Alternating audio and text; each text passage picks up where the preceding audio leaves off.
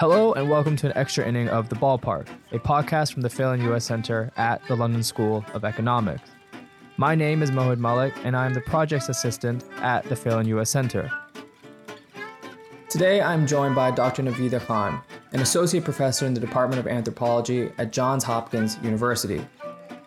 In this extra inning, we discuss her 2023 book, In Quest of a Shared Planet Negotiating Climate from the Global South.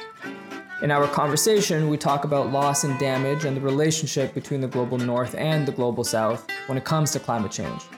This book came about after eight years of field work at various UN led Conference of the Parties, or COP, sessions. Dr. Naveeda Khan joined me to provide insight on the state of our international frameworks to attempt to amplify the voices of the global south while simultaneously creating a system that ensures the conversation on finding solutions to climate change does not end. Thank you so much for coming um, and welcome to the ballpark. We're here to discuss your recent book, your 2023 book, In Quest of a Shared Planet Negotiating Climate from the Global South. And in this book, it's based on the research that you've done in participating um, and observing the United Nations led Conference of the Parties or COP, which is what we often, you know, think of them as. you know, you hear COP 24, COP 25, and these different sort of iterations of this conference. But it'd be great before we sort of go into detail about what you've learned in this process for you to just sort of lay out what the Conference of the Parties are, you know, who attends these parties, in what ways does the Paris Agreement, for instance, fit within this framework? Because the Paris Agreement, when it first came about, a few years ago now. Correct me if I'm wrong. Was it 2015 or yeah? It, seemed like a very monumental breakthrough. So perhaps if you could just sort of map out all these different terms, that'd be great. Yeah, absolutely. Thank you, Mohid, for having me on. And um, yeah, so just to quickly provide a, a, schematic history of the Conference of Parties. So, uh, you know, the United Nations had been hearing from various countries, particularly small island nations, that they were very worried about, uh, you know, rising temperatures and the impact it would have on the oceans and ocean rises because their futures were therefore jeopardized. But there wasn't really yet language to talk about these things. They didn't call it climate change. They were talking about atmospheric commons, or they were talking about global warming was a, a term that was coming into salience, and so on, right? Climate change as a concept really consolidated uh, quite late in the UN's imagination of what the problem was, right? And that what led to its consolidation was a decision to have a meeting involving all the countries of the world, sovereign countries of the world, uh, and having them think about how the atmosphere uh, have uh, the atmosphere as a commons that they share amongst themselves and what is their responsibility towards it. So the Rio conference in 1992 uh, was the first sort of major conference bringing the countries together. And again, it wasn't exclusively focused on climate change. It was also thinking about the loss of biodiversity and was also thinking about the fact that large parts of the world were experiencing drought and were moving towards desertification. And so out of that 1992 uh, Rio conference uh, came out three large, uh, you know, framework conventions, big laws, right? Binding laws and internationally binding laws, which means that they're not actually binding at the country level, but countries at an international level agreed that to to uh, you know uphold them as though they were binding. And so the three sorts of framework conventions, one had to do with climate change, one biodiversity, and the other with desertification. So actually, in a year, a meeting of all of the parties to the convention to the framework conventions uh, happens for all three of them. There are three COPs in a year. Uh, the COP, the climate change COP, it has just become very sexy and it's become the place to go and it's the place to be seen, etc. And so it gets a lot of the attention, right? But if you pay attention this past year, the conference on biodiversity happened in Toronto right? And I don't even know where the conference of parties on desertification happened, just to let you know, you know, how obscure that one is. So in a way, um, you know, climate was late to catch on. It wasn't the only game in town. There were other concerns as well. And, uh, and 1992, that Rio Convention really helped consolidate uh, the, the UN process by which climate was going to be one of their foci in terms of thinking about the planet and its resources and its sustainability for the future. You referenced the small island nations, but in your book, you chose to specifically focus on Bangladesh. Um, and obviously, Bangladesh, like many countries in the global south, the so called global south, have a very almost, I would say, like palpable relationship with climate change because it's it's one that's built on not having contributed much historically to the situation that we're in, but obviously having to d- disproportionately bear the burdens of climate change. And we saw, I mean, we see it even now in terms of you know record heat waves and in many parts of in, in those parts of the world. Last year, obviously in Pakistan, there was a lot of devastating flooding that happened. Why did you choose to mm. focus on Bangladesh, and and what were some of like the key takeaways that you took from observing the Bangladeshi delegation from, I believe it was from COP21 to COP25, um, which I think is 2015 to 2019. Um, so within that time period, you know, what what was it that you that you observed that you learned from how a developing nation sort of maneuvers at these conferences? You know one of the, the, you had asked me also about who attends these uh, hmm. conferences mm. and also what was the paris agreement's relationship to it and i think in answering those i might be able to also answer your question as to why bangladesh what is bangladesh doing here in this conference space and what does it have to gain from it right so um, so the conference of parties is um, you know, again, as I said, a UN led process or three trifold process of which climate change is one of the processes. Uh, the conference of parties just refers to the fact that all the countries that are parties to the framework convention on climate change are having a conference right? So that's a conference of those parties. Now what's interesting about the rio conference that happened in 1992 is that it was really sort of like um, uh, crossroads for the un UN and for major industrialized countries, the countries that had already undertaken, you know, industrial revolution and were really way ahead of the curve in terms of um, their development, right? They were really at a crossroads there. They could choose to think of climate change as a Western produced problem and really uh, go about trying to change their economies accordingly, right? Through emissions reductions, etc or they could really emphasize the fact that it was a global problem, that even though it had been started by industrialization in the West, now industrialization was the pathway for a lot of other countries that were still coming up at the time uh, Brazil, India, China, so on. And that uh, uh, the smaller countries, even though uh, they were not involved in the in the early industrial processes or they were late to catching on to the development uh, opportunities, uh, they were going to experience the fallouts of that because climate war really was a holistic system, and so climate change was going to holistically affect everybody, right?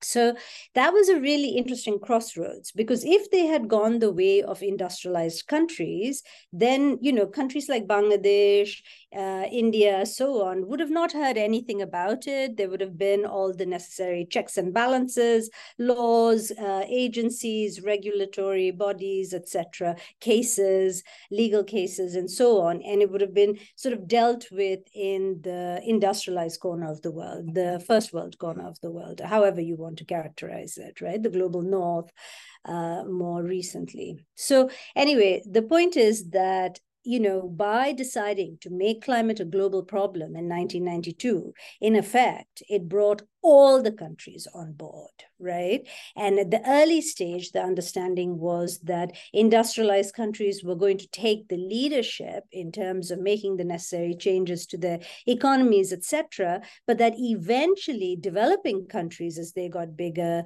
and were more responsible for uh, emissions, would also have to take on some responsibility, and that even poorer countries, vulnerable countries, um, so that they would feel ownership over this process should feel that they can contribute although it wasn't obligatory for them. It was entirely voluntary for the small island nations for the least developed countries for african nations and so on right? So in effect at that point a decision was made to involve all these countries. And so that is why countries like india china brazil uh, you know bangladesh pakistan um, and so on, have been uh, eagerly a part of this process because they want to make sure that they don't get left with the burden of having to mitigate for what they think as historical emissions, right? And then the industrialized countries have gotten very invested in the process because as they feel more economically threatened by like China and India and so on, they don't want to lose out their competitive edge by having to take on all the burden of mitigating, right? And so this is what's brought all the countries to the COPs to make sure that you know they are both treating climate as a holistic problem, both acknowledging the fact that, you know, there are historical emissions and then there are emergent emissions, right? But at the same time, also making sure that they don't get burdened with having to take on uh, more than their fair share of mitigation goals, right? And so that's why countries like Bangladesh are even here at this space, which they have no business doing because really really they can't make radical changes to the economy. Like for instance you know iceland can or you know germany can or and so on right? So um so that that's part of it. And then the other part of it is why do they stay? Like if they're here and there are blocks that are representing their interests such as least developed countries as a block and it has like you know a president etc why do they even come? Why do they send their delegates from, say, the Ministry of uh, of uh, Agriculture, Ministry of Planning, Ministry of Environment and Climate Change and Forests, etc.? Why do these people even come? And I think part of it is that, and that's a part of the spectacle part of the COP, right? Is that the COP is draws so many different constituencies, and it draws in. It's been very, very um, pro business and pro private sector uh, investment in the solutions to climate change. So, for countries like Bangladesh, it's also an opportunity to see what kinds of relationships they can build with other countries bilaterally or uh, create investment opportunities in their own country and so on. So, it's not a very sanguine process in the sense that the process is not just singularly focused on taking care of climate change. It's also about making sure that countries feel invested in the process, that they can keep coming. Their sovereignties are extremely protected. Uh, there's no, uh, there's nothing binding. Everything is voluntary, and uh, in addition, it serves as a meeting space for, like, say, civil society activists, but as well as for private sectors and countries interested in the private sectors. So, with this sort of like confluence of actors, to what extent are these conferences sites of cooperation and sites of contestation? You know, because I, you know, obviously you you want to have these conferences for productive outcomes, but I am curious, you know, from your experiences there, when you do have such a diverse group of actors coming together, not you know, obviously the private sector, you have these activists, you then have countries of very different economic and and and social backgrounds um you know how do you even begin to build consensus on on this kind of issue So, I mean, that was really, that's a brilliant question because that's exactly the question that I was sort of compelled by when I first got there. My first conference was 2015, COP21, mm-hmm. sorry. Uh, yeah. Yeah. The, uh, the numbering system is very logical. It follows an order that the UN sets down, but the proliferation of it is crazy. Anyway, uh, COP 21 in 2015 was important because you know the paris agreement uh, was launched there and i couldn't really figure out what the big deal was right because from what i was reading in the paris agreement or the decision text that was coming out everything was voluntary right prior to mm. that we had the kyoto protocol the kyoto protocol was very very formulaic it's sort of like you know countries had to submit their um, an overall profile of their economy and their carbon emissions. And based on a formula, they were told how much they had to reduce their uh, mitigations by and over what time period. And if they didn't, then they were given a further burden, you know, so there was a clear penalty right. system even though of course this being international law nothing is legally binding. There's no international government and police force that's going to make it happen. It's all done by agreement. Agreement mm-hmm. to make it binding for yourself. Anyway the point is that kyoto had these clear guidelines and paris was like entirely voluntary. Every year you submit or every so many years you submit what you think your nationally determined contributions are going to be ndcs right? Yeah. And uh, and then uh, you submit follow-up reports saying to what extent you did meet your own self-set goals. And you know there's so many countries and so many reports. The the un took a certain time to go through the reports right? And then the countries would meet to talk to each other saying why didn't you meet your uh, goal etc etc the global stock take you know and facilitative dialogues they're called. Anyway the point is that I was asking myself the same question like, how is anything, how does anything get done here and what gets mm-hmm. done? Right. Yeah. Um, what you have to realize, and maybe this is not unique to the UNFCCC. I don't study the UN more widely, and the UN has many, many organizations, many, many processes, you know, uh, that are going on uh, at different parts of the world uh, simultaneously. So I don't know if I am making this out to be stranger than it is, right? But in the UNFCCC, the whole point of the UNFCCC and the COP meetings is to actually educate people to be in conversation. It's not to actually arrive at any meaningful action. It's to keep people in conversation. Because in every other part of the of a country's um, you know uh, domains, right? There's competition, economic mm-hmm. competition, competition over education, and uh, competition over over trade, right? All sorts of, uh, you know, uh, very conflictual relationships also exist. Just think about the relationship between Russia and the West right now, you know.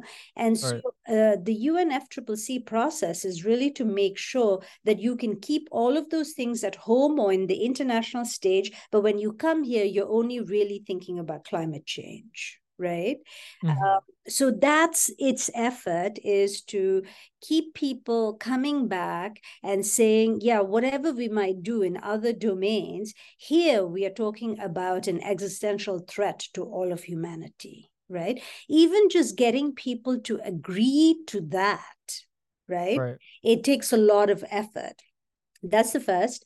And then the second is, of course, uh, creating the protocols by which they can speak to each other without just like losing it or, you know, putting their own country's interest first every single time. Right. Mm-hmm, and mm-hmm. so it's also about learning to uh, negotiate, learning to be diplomatic, learning to um, learning to give a little, and so on right? And then climate is not one thing. I mean, it's consolidated as one thing in our head. It's like, you know, the temperature, or uh, it has to do with, uh, you know, um, the loss of permafrost or with the ice caps, etc., right? But in the negotiations, climate is about 15 different things. So every room, there is a different set of negotiations going on, right? In one room, it is about about do you um, uh, do you see the need for adaptation if so what should mm-hmm. we be mm-hmm. doing right another room it is do you see the need for mitigation how fast should we mitigate right right a third one is okay so uh, poor countries don't have the ability to mitigate. What do we give them in terms of technology, capacity, uh, finances, right? Finance mm-hmm. is really fraught, so it has its own room. right now right. there's new thing called loss and damage it gets its own room. So there are negotiations going on across all of these and it takes an incredible amount of orchestration to make sure that they're synchronized right? That they're always brought in. So room five they made a decision about how quickly you know uh, people will provide their ndcs how does that impact you know how quickly mitigation can happen here in this room you know? So mm-hmm. this is what the process is about it's about you know uh, proliferating uh, climate so that people are not talking about one thing, they're talking about 15 different things. And on 15 different things, they can come to an agreement. right. Right. In so it's so so it's almost like it acts as a way to provide a language, like a common language yes. for for for the different delegations to draw upon language comic tactics and right eventually hopefully common goals right okay and and to what extent? very long term process. Yeah, no, yeah, no, it is. Um, to what extent do you feel that there's a it's it's it does provide sort of like a level playing field because with a lot of international platforms, it's hard to truly accept that every country and actor that's there is sort of seen at you know at, at an equal level as everyone else, right? I mean, obviously, we think of certain institutions. We know that's not the case, right? Whether it's the IMF or the World Bank, obviously, that's separate to this. But um, I, I am curious to know from your own insights how are these countries, these you know, from the global south. Let's just let's just use that term. You know, how are they sort of seen? Because sometimes, you know, when I when I when I read into it, it does almost feel as if they're just seen, um, at least some of them, as more of a nuisance than anything else. You know, I I know um, a couple weeks ago, for instance, John Kerry said that the U.S. will never, you know, we're not going to pay climate reparations. Like that's that's just not a that's just not something we're going to talk about. Loss and damage is something we can look at, and I know that that's that's a very particular language, right? That which we can unpack. Um, but this is this is very long winded. But I suppose my, my point is, you know, in the last COP in Cairo, climate reparations was something that really came to the forefront in a way that I don't really think has been the case, at least from my own readings. Please do correct me if I'm wrong. Um, and there's so there's there's that that's that's happening. And then on the other hand, you know, you talked about NDCs and you talked about um, countries coming up with their own sort of, you know, this is our nationally determined that, the, you know, these are the emissions that we have to reduce. But of course, a lot of these developed countries export their emissions to the global south, right? And that doesn't, I don't think, figures within their NDCs. Um, so there seems to be this like mismatch between, on the one hand, um, countries in the global north that from the outside look like they get to control the narrative and countries in the global south that sort of have to react to this is the language that we have to deal with. Um, so to first of all is that true? Like uh, do, do, are countries in the global south sort of just reacting to you know these languages like loss and damage and and what have you? Or do they actually have quite a bit of agency um, at these conferences to enact change? I know that was very long-winded um, so just you know go at that as you'd like uh, so essentially, when the process started, as I told you, I keep going back to 92 because it was seems to me such a crucial time, right? Where things could have gone so differently. I mean, of course, hindsight is 2020, but uh, but you know, uh, essentially it it did one good thing it did was that it did bring all the parties on board and they were on board as equal partners right so for example in a room a vote from, uh, you know, Gabon counts the same as a vote from the US, right? So right. Th- there's that kind of leveling that's happening in terms of uh, voting right? Or um, of course you know this is a process that works by consensus. So even if you do vote on things uh, they're only temporary votes. So ultimately everybody has to be in agreement right? So and there's a reason mm-hmm. for that but i don't want to go into that right now. Um so so you know in that sense you know it is a level playing field. It is a field where uh, poor countries vulnerable countries feel like they can come and they can exert some pressures on countries which uh, entirely dictate the terms of their existence in other other domains right? Just trade and loans and so on right? Debt and so on. So in a way the the story is a little bit reversed. The narrative is that you know uh, the industrialized world owes a debt to the rest of the world right? And as opposed to the other kind of debt language that prevails everywhere else where it's the poorer countries that are indebted to the richer ones so on.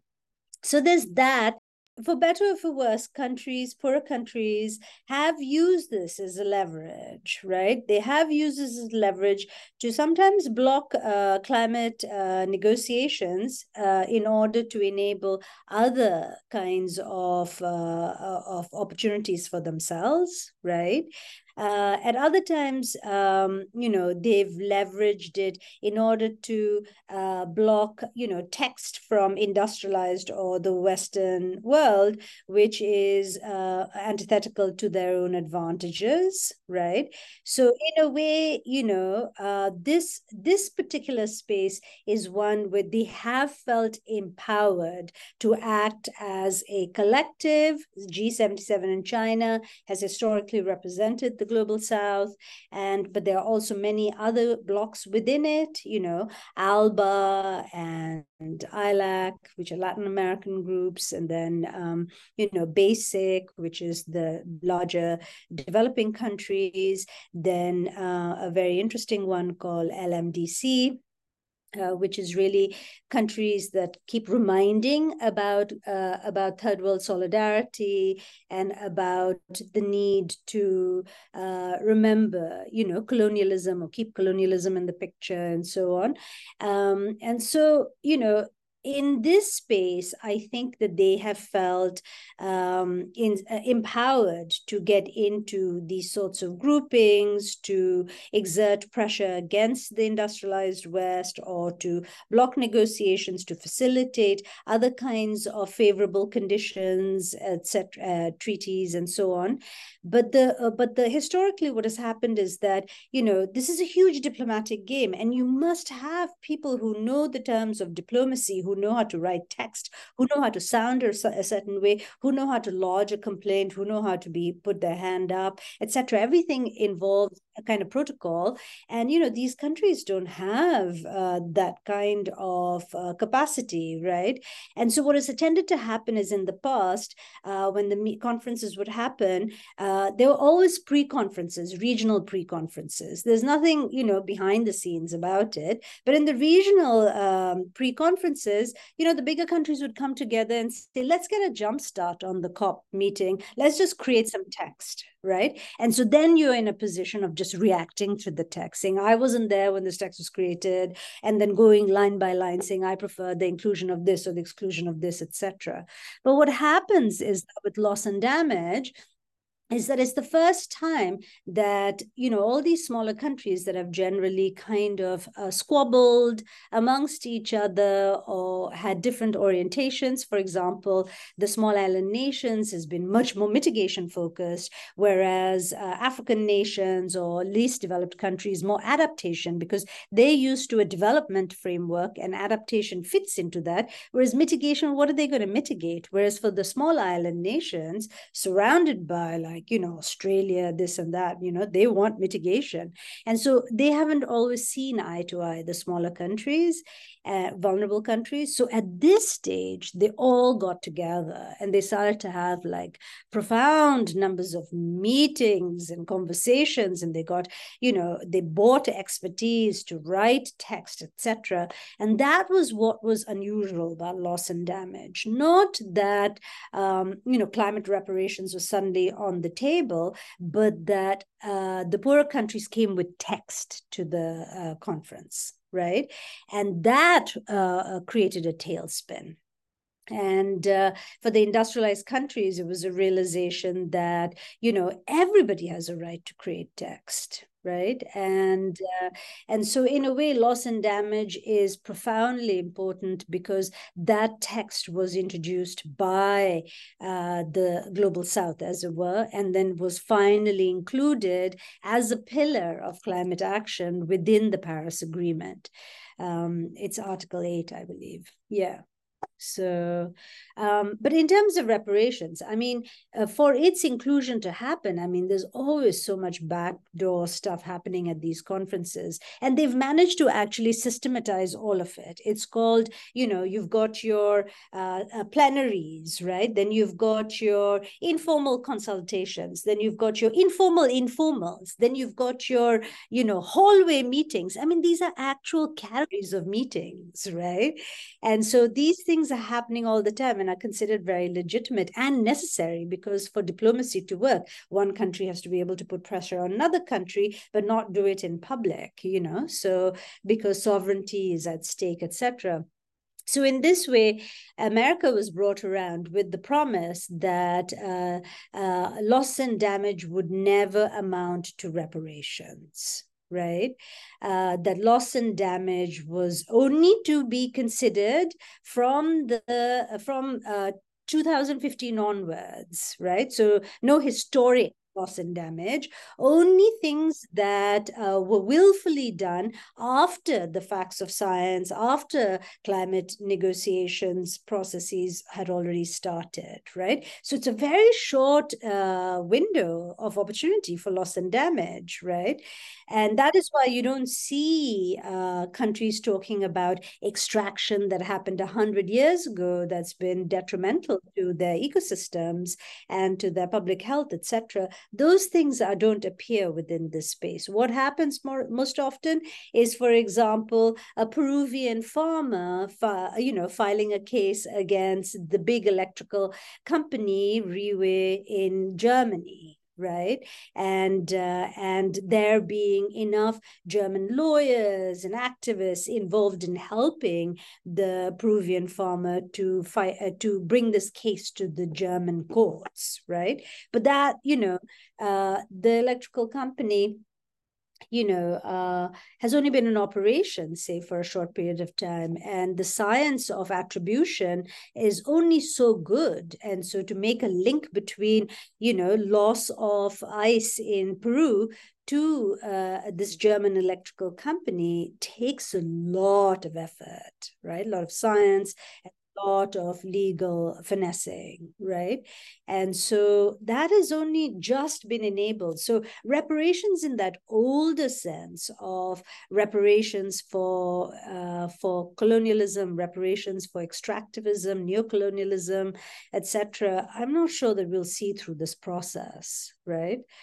Um, however, you know, people who've been involved in loss and damage in the process, they've done two things. One is that they wanted to institute it as a pillar within the uh, Paris Agreement, and two, they also wanted to make it into a um, what do they call it? A mechanism right? And what a mechanism means within this process is that it has to have sort of like science you know the uh, collection of uh, of empirical evidence but also has to have a finance behind it right? So they're hoping and that's what came through in cairo is the finance mechanism part of it was finally agreed to. They had always agreed to the science part of loss and damage which was the warsaw in, uh, mechanism mechanism on loss and damage, WIM, right? And all that did was just gather information, tell you stuff that you already kind of knew, but in a more systematic way, and then looked at all market options, like all forms of insurance schemes, etc.,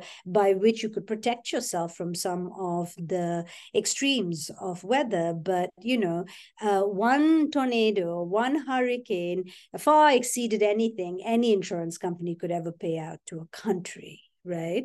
So it wasn't really being effective. Whereas now, with the agreement to the finance mechanism, countries have putatively agreed to pool money so that if there is any sort of calamity in a part of the world where the um, region is not capable of uh, of self-sustaining after the fact then some money will come out of this mechanism to help them right uh, so that was the big win. But again, it's not reparations. Uh, for reparations, what's going to have to happen is the international uh, courts of justice will have to get involved, uh, international legislature will have to get involved. Everybody will have to start suing the hell out of everybody else yeah. for that to happen, you know? Right. So, and I guess in your, um, I have two questions, but just to go off of that last point, because when I think of your title in Quest of a Shared Planet, um, you know, it there's there's two ways that I look at that. One is the sort of more like anthropogenic way of like this is our planet that we are, you know, living in as a species that we share and we have to take care of it. Um, and then there's also to me um, sort of, you know, like the imposed political um, uh, you know, understanding of that title where it's like we also have to share these mechanisms of finding solutions, right? Which I guess is you know what we call diplomacy.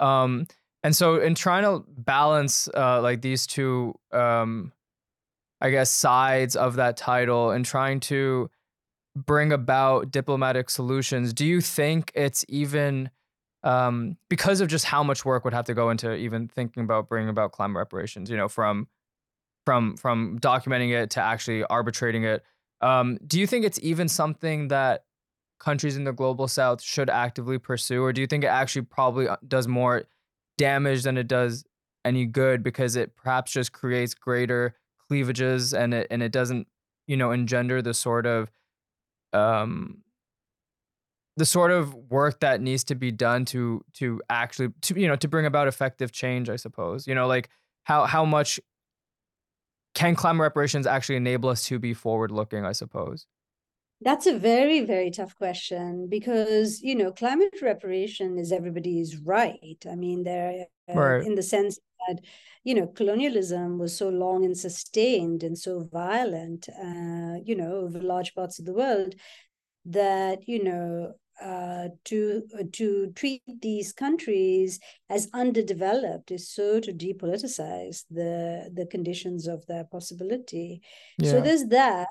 Um, on the other hand, you know, and I I I think that you know if climate reparations feels on principle to be the right thing to do um, for constituencies, for countries, for groups or whatever, they should find ways of pursuing it. There's there's no need to think that this process, the UN process, is the end all and be all of climate right. action.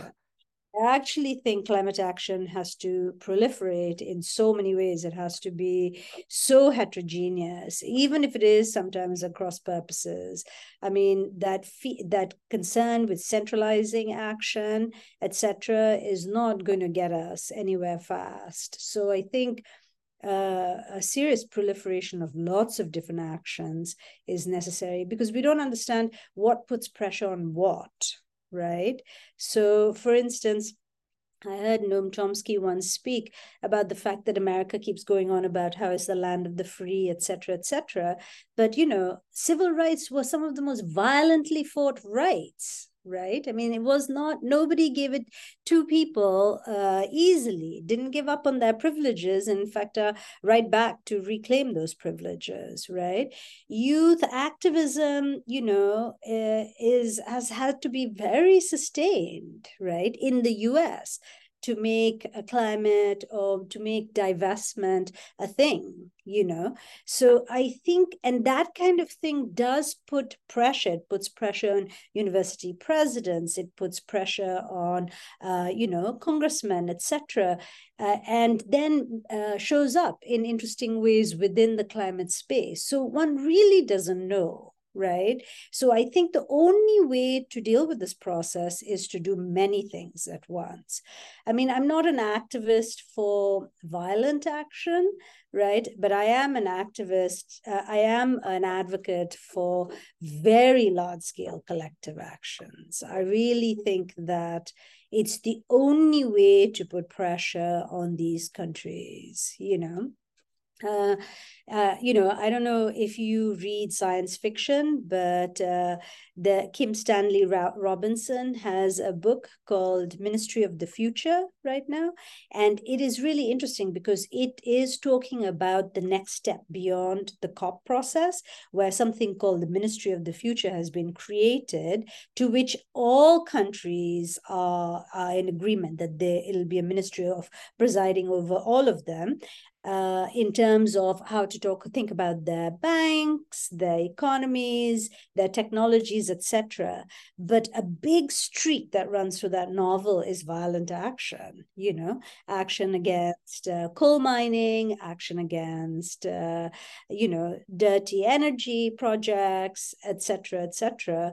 And I don't know. I mean, I don't know. You know, this is him fictionalizing, but that's the one thing that we don't have. And we've had certain intimations of it with Extinction Rebellion, right? But so far, it has been actually quite polite and quite diplomatic you know even as though even if they're not within the process and they're in the outskirts and marginalized it's been it's been quite um it's been quite sincere and uh, and peaceful so i think that you know countries will have to at some point start worrying about the possibility of not just collective action but violence if uh, they don't do anything you know right. so like a dark note but no know. of course i mean but even if it's not purposeful violence, I mean, we know climate change contributes to insecurity, um, and it and it does have a direct link to increasing conflict. Um, so you know, it's not even. I think some so much of it is not even about. You know, i don't think you even need someone to rally up anybody. I think if you know if we just continue on a certain path, then um, that conflict will will will make itself present. Um, I do um, just have two last questions. One just has to concern with the U.S. because um, obviously under President Donald Trump, the U.S. did withdraw from the Paris Agreement. Um, I know it then came back, but um, I do find that sort of withdrawal and then re-entry to be kind of interesting in terms of you know when we think about the effectiveness of these agreements. Um, I do want to know, you know, do you have sort of any um, you know, like what are your views on the United States' role in particular when it comes to COP meetings, when it comes to tackling climate change as given the, the power that the United States holds, you know, culturally, economically, and, and politically?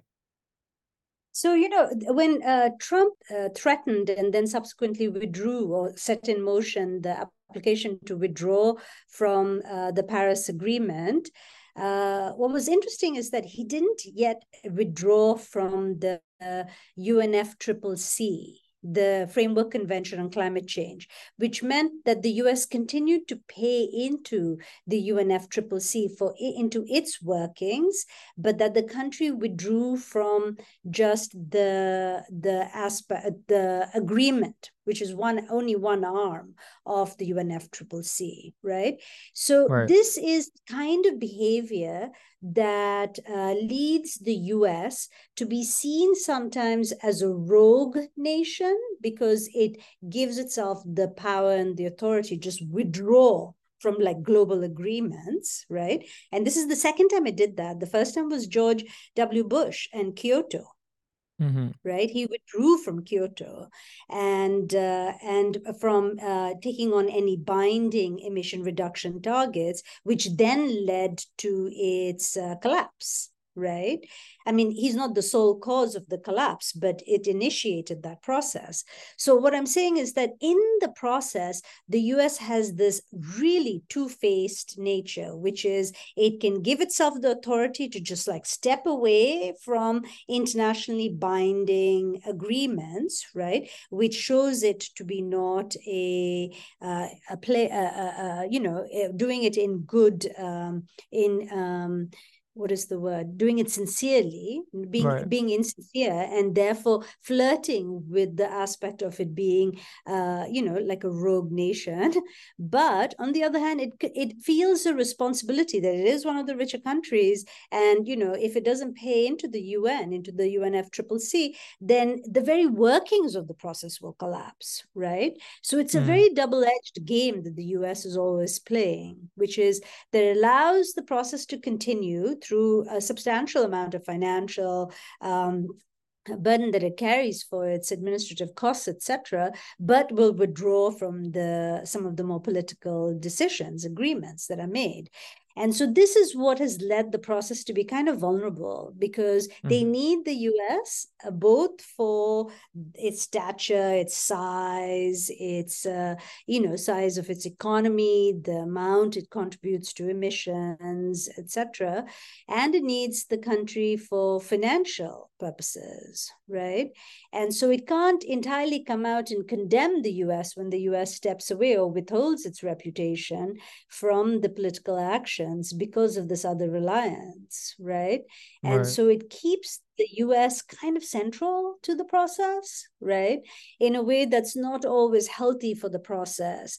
For example, stepping back a little might spur um, the European unions to have a bit more of uh, the countries in the European Union to have a bit more of a backbone and not to always take the US's lead, or for instance, China to step up to be more of a, a global player as opposed to doing uh, the right things maybe in the home, but you know showing a really defensive mode in the process. You know, so, in a way, this space hasn't really enabled that kind of leadership outside of the political that we already know, that we're already familiar with. So, that's been a pro- problem. But another way that the US is really interestingly involved is that you know, U.S. Uh, subnationals, cities, municipalities, uh, U.S. Uh, uh, uh, civil society, activists, youth, etc.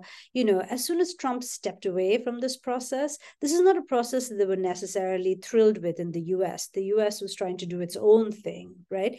Everybody stepped in, right? I mean, there was just like uh, all this effort, you know, uh, kids from school, colleges, etc., activists, organizations, cities, etc., just like redoubling their relations to the UN, right? So, right. in a way, just again speaks to this very interesting nature of the US, which is that what happens in the top is not necessarily replicated faithfully at all the other levels, that the uh, other levels also retain a kind of power to operate independently of the top right? Yeah.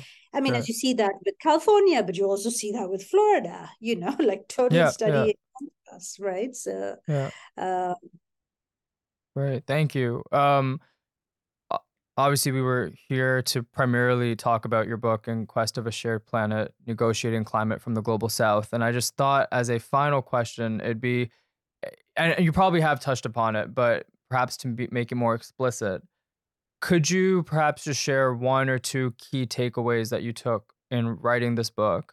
And what this book and what this research has sort of informed about what we can look forward to in terms of a future and and and, our quest of a shared planet um you know could you maybe discuss that a little bit Great. Yeah, thank you. I mean, first of all, I do want to thank you for your double reading of the title. I hadn't yeah. actually that, which was very nice, which is there's both an aspirational quality, like, you know, how do we as a species come to recognize our coexistence with each other, but also with other species, but also the fact that it has this armature of like, this is the protocol by which we're going to do this, like the shared mm-hmm. governance structure And I think you're totally right that there is both of those qualities within the UNFCCC, which I wanted to draw out. One, that there was just a huge amount of investment in the process, emotional, intellectual, you know, financial, political investment in making the process work, which suggests this aspiration to be a, a community of nation states, not such a conflictual con- community, but one more, you know, uh, collaborative in at least in the face of a, a shared challenge. But on the other hand, it also still has that history of uh, geopolitics, of, of colonialism, etc., that structure uh, the situation uh, in ways that are not directly addressed by the process. And the process doesn't have the scope to address, for example, climate reparations and so on, right? So so it's to both talk about the fact that you know we need a, understanding and knowledge of the process. We can't just brush it away saying, oh, it's just another US, uh, UN process, right? Procedural, fussy, bureaucratic, etc. But that there is actual real work of stitching countries together going on here, right? But whether it's sufficient to actually deal with the material impacts of climate change at the pace at which it's happening, I'm not sure that we really need to uh, bear down on many, many different uh, active actions at once, right? Instead of uh, instead of not overdoing this difference between individual, state, or structural, just have it be everything at once you know i can't see any other way to uh, i can't see any other satisfactory way to like you know it has to be some sort of spark that just is like a feedback loop you know creates a feedback loop and that's that's what you know and this process only one part of that right so if we can just recognize it for what it is and then um, invest that much energy into it, but also invest our energies into proliferating actions, then I think we are in a better situation. Yeah, all I wanted to say was that the process is worth learning about. It's worth uh, engaging in, but you can't invest you can't invest all of yourself into it because you will be disappointed right? That right. because if you have any kind of uh, activist politics the fact of private uh, the private sector being all over it is going to disturb you right? If you have any concerns that countries sovereignties are doing damage to the sovereignties of the indigenous populations living in those countries this process will disappoint you right? So instead of going into it investing too much importance knowing just what it does, right? And while proliferating all the other actions, I think that's the best approach, as opposed yeah. to dismissing it entirely either. Right. So it's more so about recognizing it for what it is, and yes. and rather than sort of imposing your own um, visions of what you'd want it to be. Yes. Yes. Right. Yes. That's fair. Yes, absolutely. Because I find so many people say, oh, it's terrible. It's not what I had expected, right? Yeah. Or people to say things like, oh, you know, the local is all that matters. This is all too out there and abstract. And I think both of those are really actually not very smart responses, right? Right. You have to know what's going on here. There are a lot of people doing hard work here. So at least acknowledge some of that while also critiquing it, while also also maintaining the need for attending to other skills and other issues, you know? So. Thank you to Dr. Naveeda Khan for joining us on this extra inning of The Ballpark.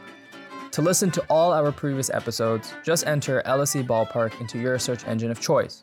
You'll find us. We're free to listen to, and unlike lots of other podcasts, we're ad free.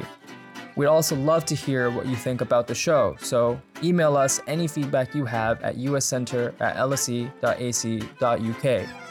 Or you can send us a tweet at lse underscore us. And please, if you'd like, tell your friends about us. The content and opinions expressed in this podcast do not reflect those of the Phelan U.S. Center or the London School of Economics. Thanks so much for listening, and we'll see you next time.